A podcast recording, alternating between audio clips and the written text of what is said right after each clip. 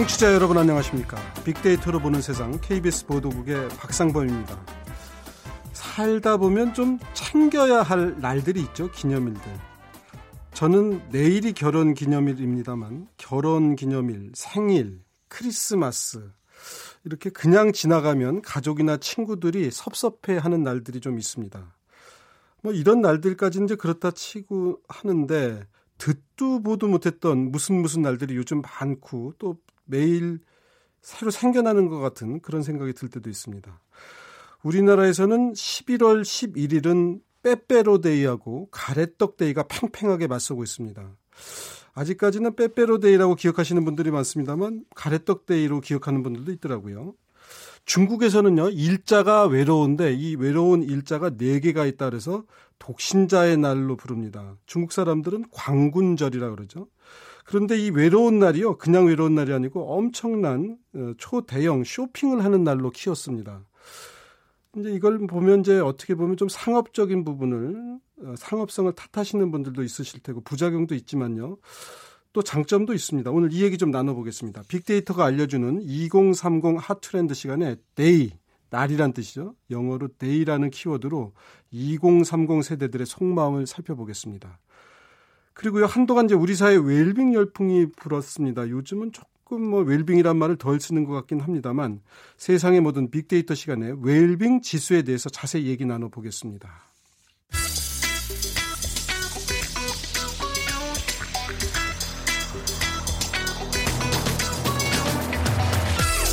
오늘 여러분이 궁금한 모든 이슈를 알아보는 세상의 모든 빅데이터.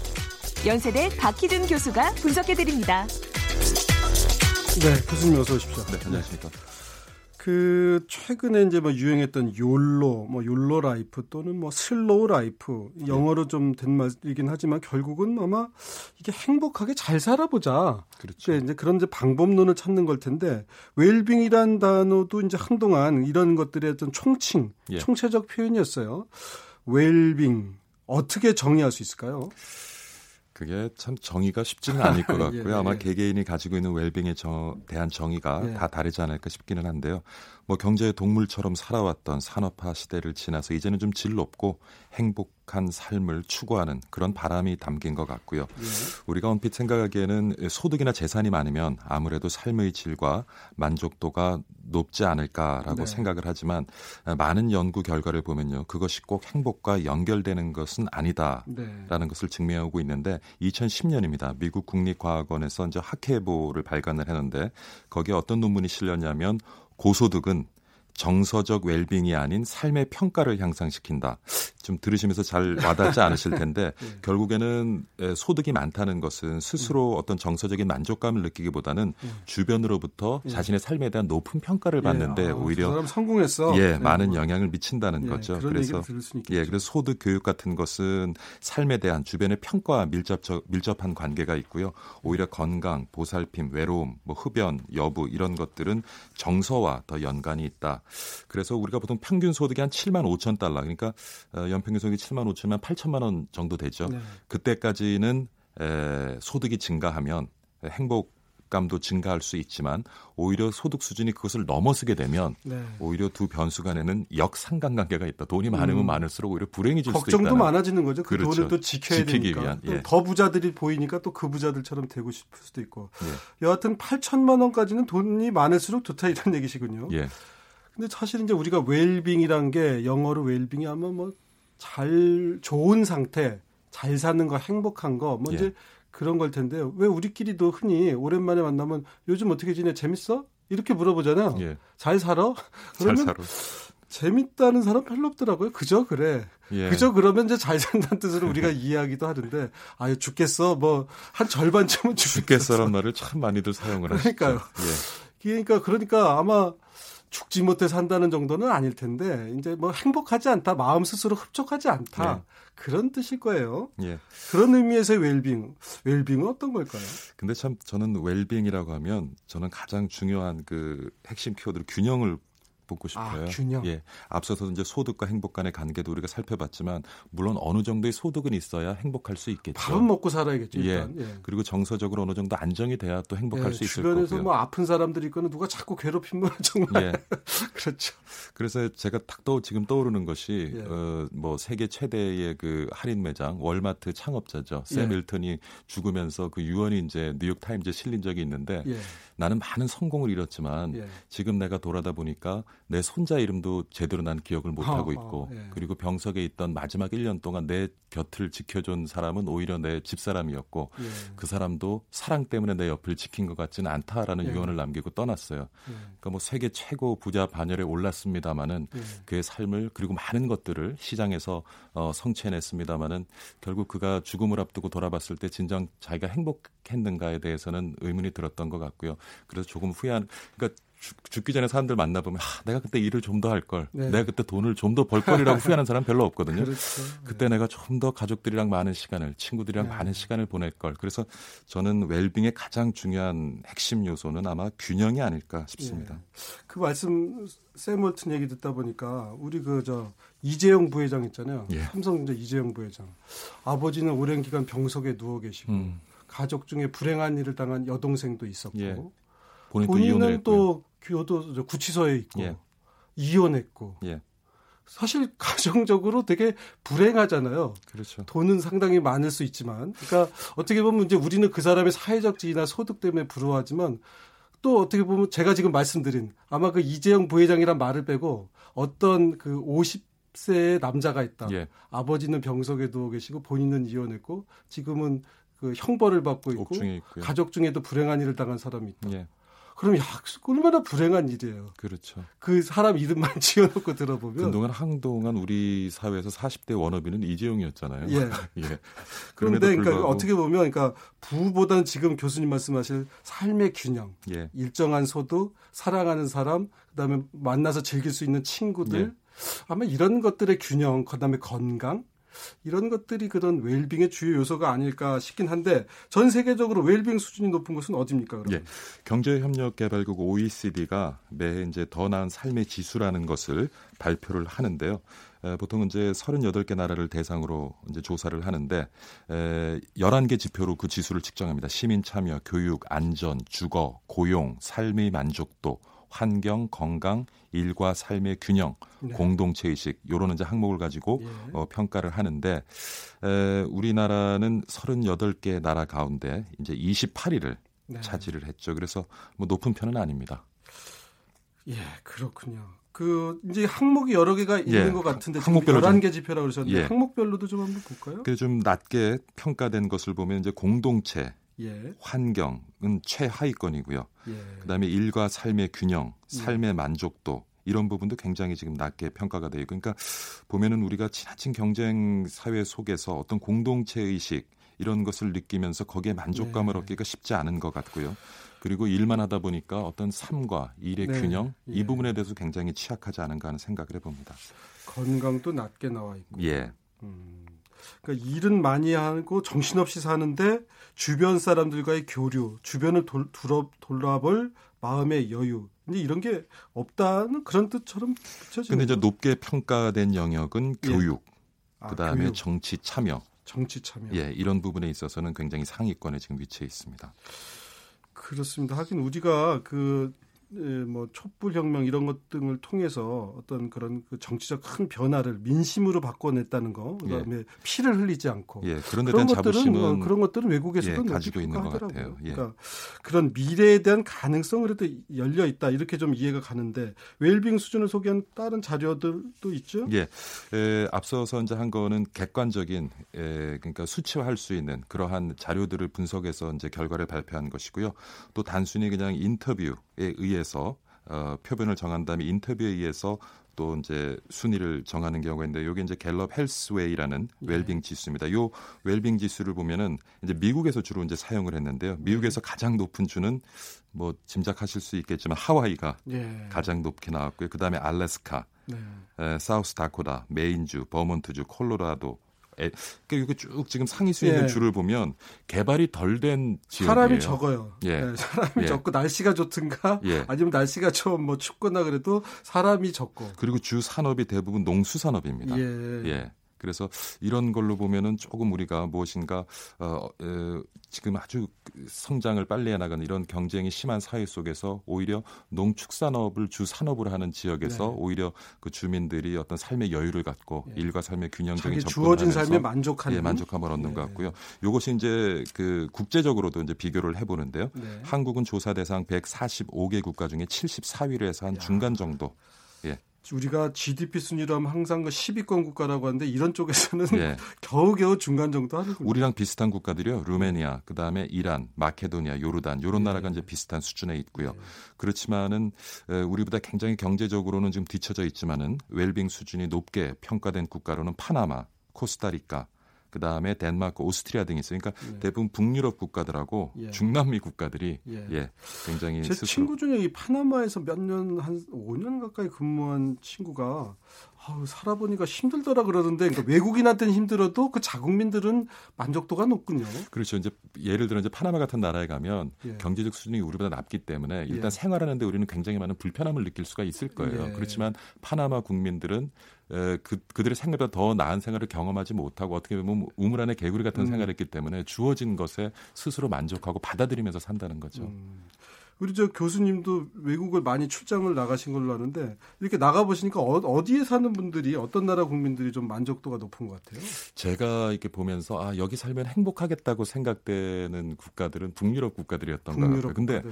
의외로 그런 나라들에 가서 시민들의 표정을 보면 그렇게 밝지는 않아요. 아, 예. 추워서 일단 그냥 얼굴이 무표정한 건가요? 뭐 여름에 가도 그런 것아 같습니다. 여름에 예. 가도요. 근데 오히려 가면서 아까 파나마 사, 예, 예. 사례를 들었지만은 그 나라에 가서는 제가 생활하기엔 좀 불편함을 느끼지만 뭔가 좀 지내다 보면 익숙해지고 그 주민들의 표정이 아주 밝은 곳은 남미 쪽, 예. 그다음에 동남아 국가들이 아, 좀 더운 지방 국가들이 낙천적이어서 굉장히 그러나요? 그런 것도 있을 것 같고요. 제 생각엔. 그러니까 우리가 자라면서 더 넓은 세상에 가서 많은 것을 경험하고 보라. 그것이 이제 그것이 이제 핵심 경쟁력이 될 것이다라고. 하지만 예. 또 바꿔 생각하면 너무 넓은 세상에 가서 많은 것을 보면 예.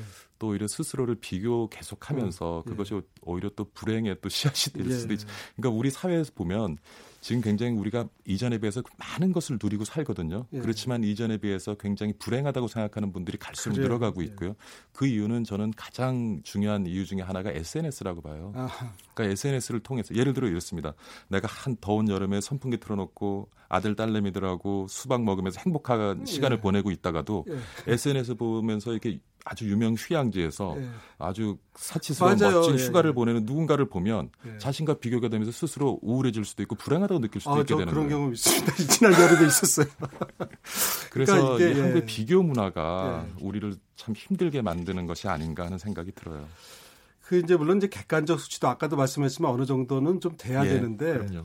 우리가 비교를 하면 꼭 저, 자기보다 저기 조금 낫다고 생각하는 사람하고 비교하면서 분발의 계기로 삼기보다 한탄하는 사람. 그렇죠. 그래서 그게 참. 우리 힘들게 나도 좀. 분발해야겠다 이런 게 아니고 아 이거 내 내 신세야 뭐 예. 이런 식으로 좀 가는 게. 그래서 저는 그것은 이제 비교를 하는 분들도 문제고 예. 그다음에 뭐 좀 시쳇말로 자랑질 하시는 분들 예. 조금 주변보다 여유가 있다고 해서 그런 것을 좀 누리는 것에 대해서 감사한 마음을 가지고 예. 주변 사람을 돌아보는 것이 아니라 자기가 누리는 것 갖고 자랑을 하면서 사회적인 어떤 위화감을 계속 조성해 음. 나가는 그런 분들도 조금 각성을 하고 뭐 열심히 벌어서 어 자기가 쓰고 싶은 거 쓰는 건 좋겠습니다만은 예. 그 과정에서 좀 주변들을 배려할 수 있는 그런 여유 있는 분들의 좀 자세도 필요하지 않을까 생각해 봐요. 그분들은 그렇고 이제, 이제 웰빙 진정한 웰빙이 되기 위해서 교수님은 그러면 어떻게 좀 본인은 어떻게 살고 싶으세요? 웰빙스러운 삶을 살기 위해서. 솔직히 말씀을 드리면 저도 한 지난 최근 동안 참 열심히 달려온 것 같아요. 그래서 예. 늘 피곤하고 지쳐 있고 예. 그러다 보면은 제가 지금 해야 될 걸 너무 잘 알고 예. 그것들을 잘 하고 있는 거는 같아요. 예. 그렇지만 내가 이걸 왜 하고 있는지 문득문득 스스로에게 예, 질문을 예. 던질 때가 있거든요. 그래서 예. 저도 지금 사회자님께서 저한테 질문을 하기 전에 사실 저도 스스로 좀 생각을 해봤는데 예. 그래서 저도 조금 더 에, 일을 좀 줄이고 그게 예. 결국엔 다 욕심이었더라고요. 예. 예. 제가 아니라도 뭐 세상은 잘 돌아가는 것 같고요. 그래서 예. 욕심을 조금 줄이고 아무래도 친구 가족들과 조금 더 여유로운 시간을 갖는 예. 게 지금 제가 조금 예.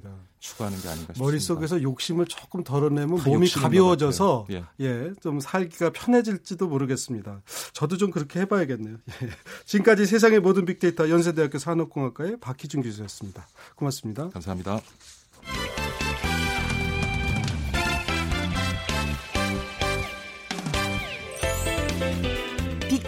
알려주는 2030 핫 트렌드. 빅커뮤니케이션 전민기 팀장이 분석해드립니다.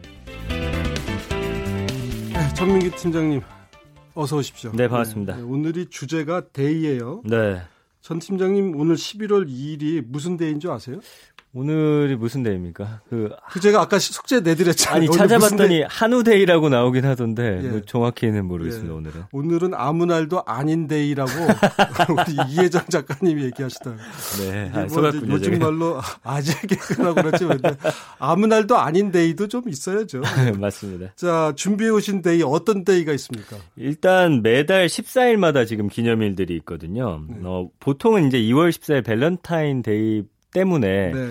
이제 연인들이 뭐 화이트데이까지 연결돼서 하다가 예, 저도 거기까지는 알아요. 예. 근데 1월 14일은 이제 다이어리 데이라고 하고요. 다이어리 데이.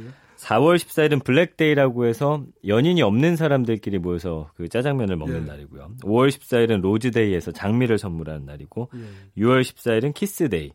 왜 7월 6월 14일이 키스데이예요? 그러니까 이런 것들을 제가 조사하다 보니까 왜 10, 6월 14일이 키스데이인지는 나와 있지 않고요. 누가 만들었는지도 모르시고요. 누가 만들었는지 이제 누가- 1990년대 청소년들이 만들었다 뭐 이렇게 나오고 있습니다. 누가 그러니까 만든지는 모르겠는데 여하튼간에 하여튼 정해져 있다 이거죠. 근데 이게- 계속 한번 들어보자 네. 알겠습니다. 그리고 7월 14일은 실버데이라고 해가지고 또 이날은 또 무슨 연인들끼리 은반지 같은 거 아, 교환하는 저는 날이고요. 실버데이가 뭐 어르신들 네. 으, 은발의 어르신들한테 뭐 선물한 줄 알았더니 은반지 주는 날이에요. 차라리 그런 게 좀 더 의미 있을 것 같기도 하네요. 예. 네. 그리고 8월 14일은 그린데이라고 해서 삼림욕을 하는 날이다. 이렇게 돼 있고요. 네. 9월 14일은 포토데이, 또 사진 찍는 날. 10월 14일은 와인데이. 11월 14일은 무비데이, 영화 보는 날이고요. 네. 12월 14일은 허그데이. 이렇게 14일마다 매달 이런 day들을 어, 네. 많은 사람들이 또 만들어 왔습니다.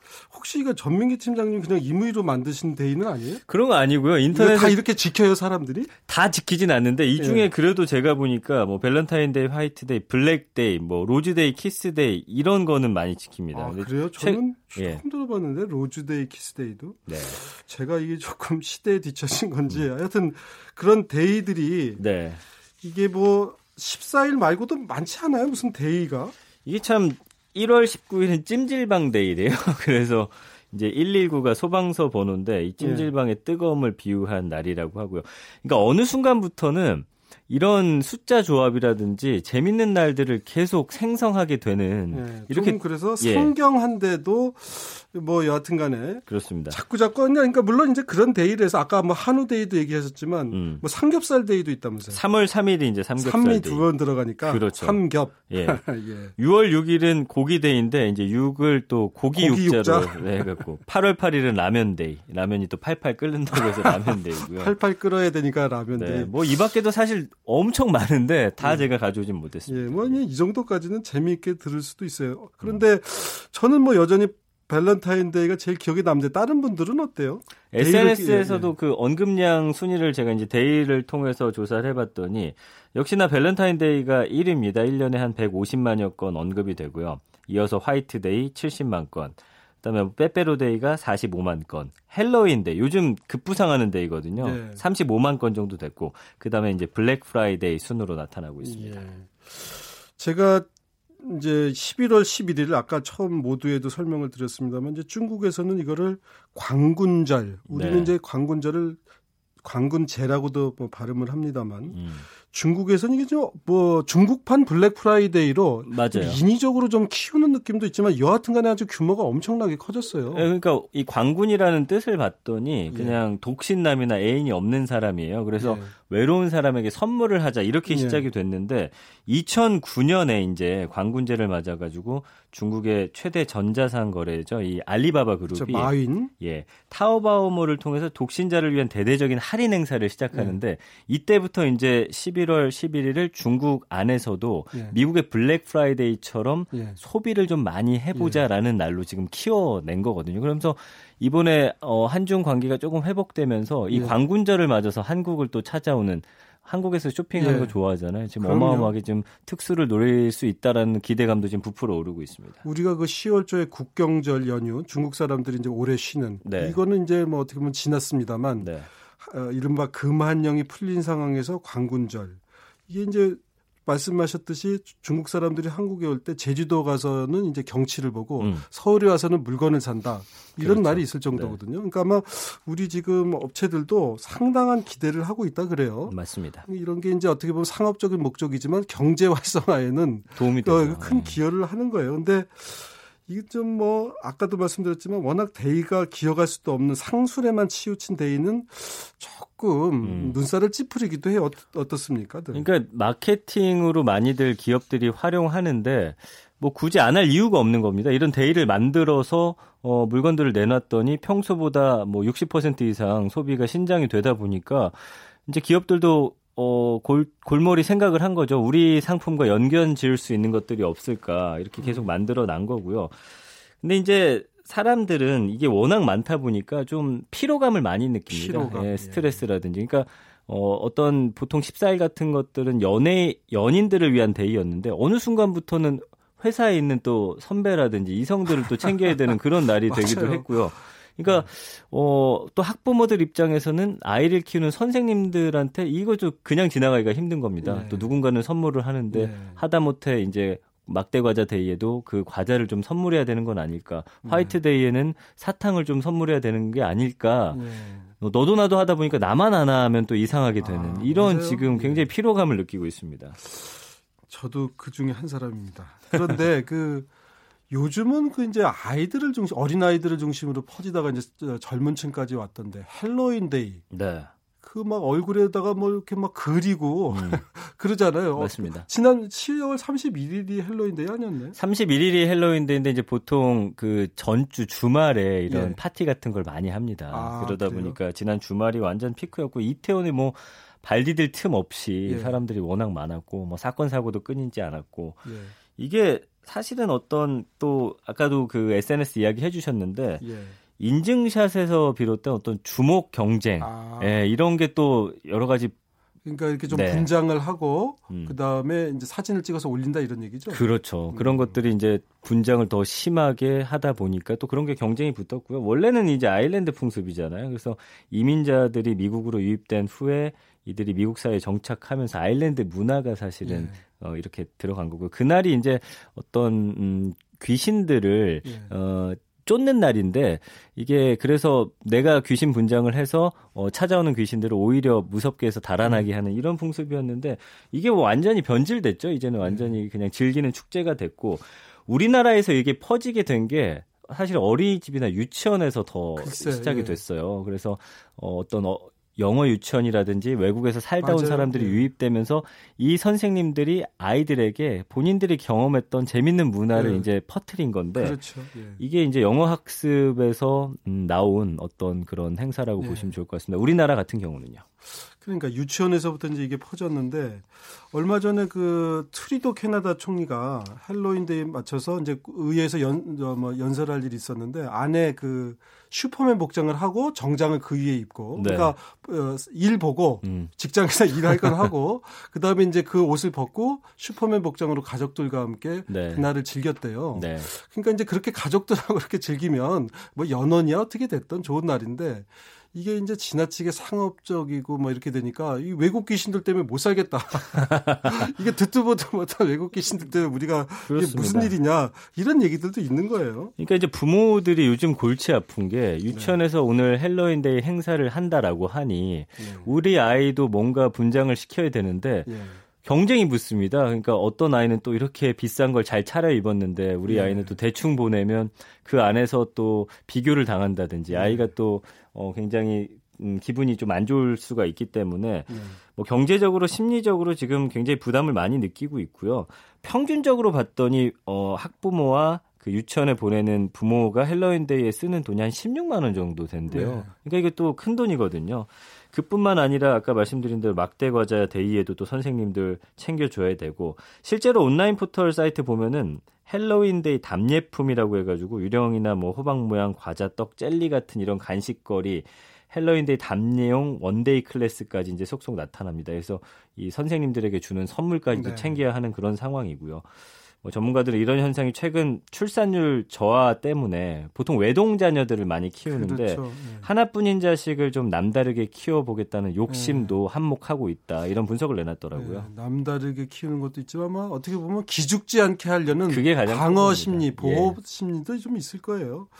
근데 이제 그렇게 좀 눈살이 찌푸려지는 면도 있는데 여하튼 기업들 입장에서 보면 이게 하나의 좀 뭐 판매가 늘어나는 그런 네. 경제 활성화의 계기가 되는 면도 있을 거예요. 이 데이 마케팅 때문에 저, 실제로 정말 어, 소비가 많이 올라갔다고 하고요. 그러니까 11월 11일이 곧 있으면 막대 과자 데이잖아요. 네. 여기 마케팅 팀 매니저가 실제로 이야기를 했습니다. 11월 매출이 전체 1년 매출액의 60%가 야, 넘는다. 11월 11일 하루 팔면 물론 이제 그 전날부터 몇, 그, 며칠 전부터 팔겠지만 그렇죠. 1년 장사를 그때 다 한다 얘기네요. 그러다 보니까 이번 그 막대 과자 대회가 토요일이거든요. 예. 광고에서 어떻게 이야기를 하냐면 이 제과 업체에서 예. 토요일이니까 예. 미리 사서 준비하고 예. 그 전에 나눠 주자. 이런 또 홍보를 하고 있더라고요. 예. 그러니까 참 여러 가지 마케팅 활성화되고 있고 그다음에 지금 홍대나 이태원 등에서 아까도 말씀드린 헬로윈데이 하면은 주변에 있는 그 호텔이라든지 이런 데도 음. 평소보다 더 비싸게 네. 받고요. 네. 그다음에 음식이라든지 네. 뭐그 파티를 하는 그런 네. 곳들도 평소에는 무료 입장인데 네. 이날만은 1인당 3만 원씩 또 받는데요. 그러니까 네. 뭐 특수로 네, 생각을 하고 예, 돈까지 버는 그런 뭐 이제 명암이 다 있는 건데 네. 어, 11월 11일이 뭐 빼빼로 데이다 무슨 저 가래떡 데이다 이런 이제 우리가 그렇게 기념들을 하는데 중국은 또 아까도 말씀드렸듯이 광군절로 광군절, 워낙 예. 큰 행사니까 이걸 잘 좀 이어서 그 중국 관광객들을 상대로 한 마케팅을 좀 네. 제대로 좀 한번 해보면 어떨까 하는 생각도 드네요. 하여튼 그렇습니다. 좀 부작용은 조금 줄여 나가야겠죠. 오늘 네. 말씀 잘 들었습니다. 고맙습니다. 네. 빅데이터가 알려주는 2030 학 트렌드 빅커뮤니케이션의 전민기 팀장과 함께했습니다. 자, KBS 1라디오 빅데이터로 보는 세상 목요일 순서 듣고 계신데요. 오늘은 왁스가 부르는 당신과 만난 이날. 자, 이날은 어떤 데일까요? 당신과 만난 이날 들으면서 오늘 방송 마치겠습니다. 내일은요, 한 주간 화제가 됐던 이슈를 정리해보는 2주의 키워드 마련되어 있습니다. 저도 내일 오전 11시 10분에 다시 찾아뵙겠습니다. 여러분 고맙습니다.